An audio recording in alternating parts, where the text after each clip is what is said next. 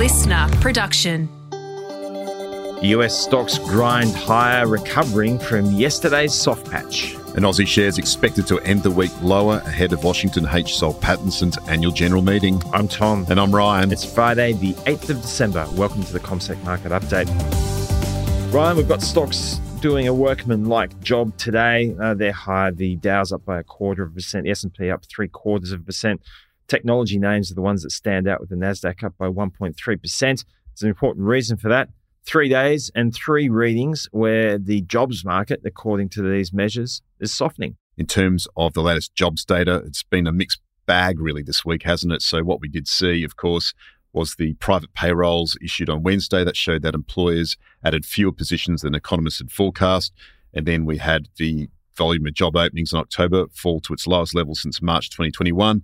And then overnight, we got the latest data from Challenger. It's a company that surveys employers around their views on redundancies or likelihood of, of, of shedding workers. The uh, Challenger layoff series is what, what it's called. Yes, the job cuts, and it's quite a brutal name. And US based employers announced 45,510 job cuts in November, a 24% increase from the previous month. So That's far this year, big the, move, isn't it? Huge. And so far this year, companies have announced plans to cut 686,860 jobs, a 115% increase from the prior year. It's the highest since the pandemic in 2020. And we have seen job cuts across a broad range of industries. Retailers have announced over 6,000 job cuts. Healthcare has announced over 57,000 job cuts through to November, and financial firms over 50,000 as well. So Companies are expecting slower growth in the coming months, particularly in industries that support consumers. Meanwhile, healthcare has seen tremendous turmoil since the pandemic as hospital systems look to cut costs without cutting care. So the impact has been that we've seen uh, interest rate markets uh, uh, nudge lower. Ultimately, there was a moment where they were uh, trading a, a, little bit higher, but uh, essentially, you've got uh, the, the rally that has been a feature of the last month, meaning that interest rates have fallen. So you've got a 10 year government bond that's fallen by more than half a percent over the course of the last month. So that tells you a variety of things, including uh, the inflationary pressures having ebbed. Uh, and that comes directly from uh, these jobs, these types of jobs figures. Like if you have a moderating uh, employment market, then that is one tick in the column of moderating inflation. Absolutely. So investors are hoping for signs of a cooling in the labour market. Tonight we get the latest non-farm payrolls report for November. The unemployment rate is expected to remain steady at around 3.9%, which is a two-year high. But it all will hinge on this result because it'll leave the Federal Reserve comfortable potentially with its decision to halt interest rate hikes next week. And the question at the moment is has investors got ahead of themselves with yeah. all this? So markets are currently pricing in, of course, a 50% chance that the US Federal Reserve will cut rates as soon as March. That would require the next reading on gross domestic product, which is currently at 5% annualized in the September quarter, to come down markedly to show yeah. a slowing in the US economy and also for obviously the labour market to cool more significantly. It's been reasonably resilient. We did see, if you look at initial jobless claims for unemployment benefits, only rose by 1,000 last mm. week to 220,000, broadly in line with expectations.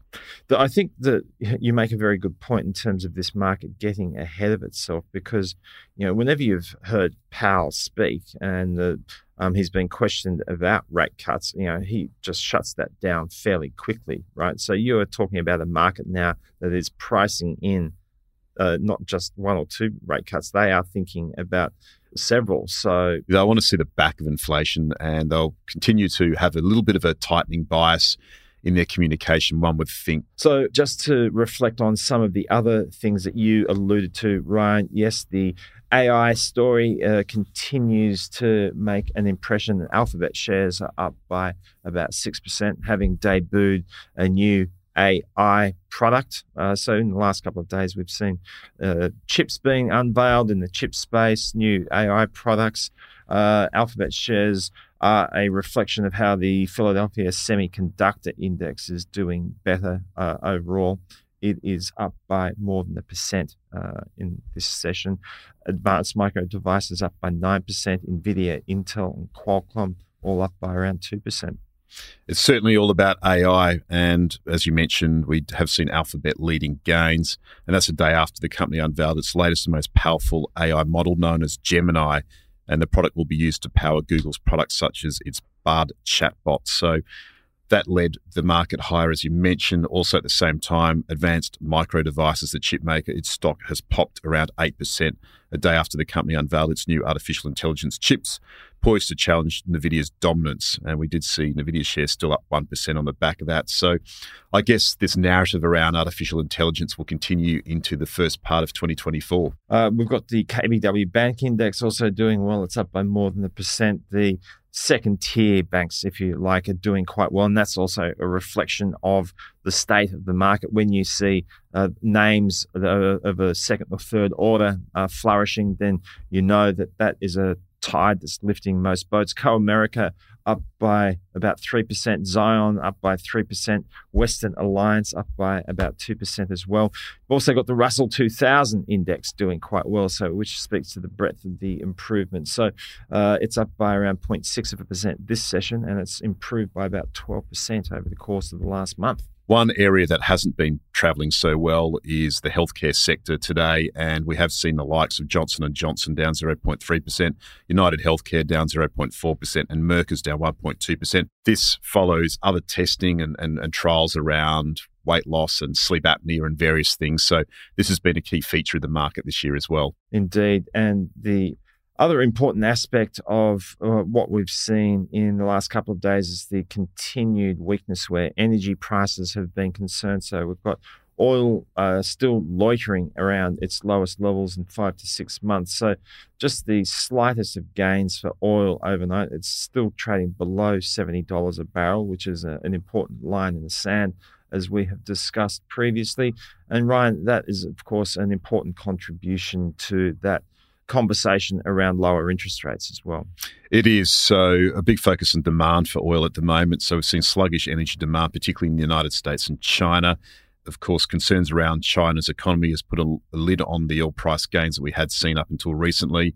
Chinese customs data showed that crude oil imports in November fell 9% from a year earlier as high inventory levels, weak economic indicators, and slowing orders from independent refiners weakened demand commodities elsewhere, we've got gold still holding up above that $2,000 per ounce mark, 2047 US an ounce, uh, not vastly changed overnight.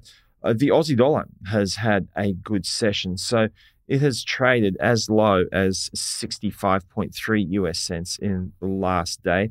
But that moderation in the greenback, thanks to that uh, interest rate piece, has seen the uh, US dollar fall. And we've got the Aussie dollar trading at 66.1 US cents. So not far off its best levels of the last 24 hour period. So perhaps bolstering the Aussie dollar has been the lift in iron ore futures are up 1.1% to 134.40 US dollars a ton.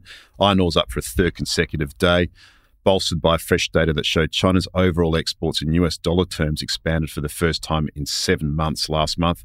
Exports in November rose 0.5% year on year, and this compared to a median estimate of no change. As far as our market today is concerned, Reserve Bank Head of Financial Stability Andrea Brischetto speaks and as I mentioned earlier, Washington H. Soul Pattinson hosts an annual general meeting, which will be fascinating given the relationship or travails with their perpetual bid. Indeed, that is uh, a, a, story emerging as something to uh, to keep an eye on. The futures are pointing to a decline of around 0.2 of a percent. So certainly out of kilter with the gains that we're seeing in US trade as we approach the end of the session. Thank you very much for keeping us company this week. It's been a delight. Have a lovely weekend wherever you are, and we'll talk again on Monday.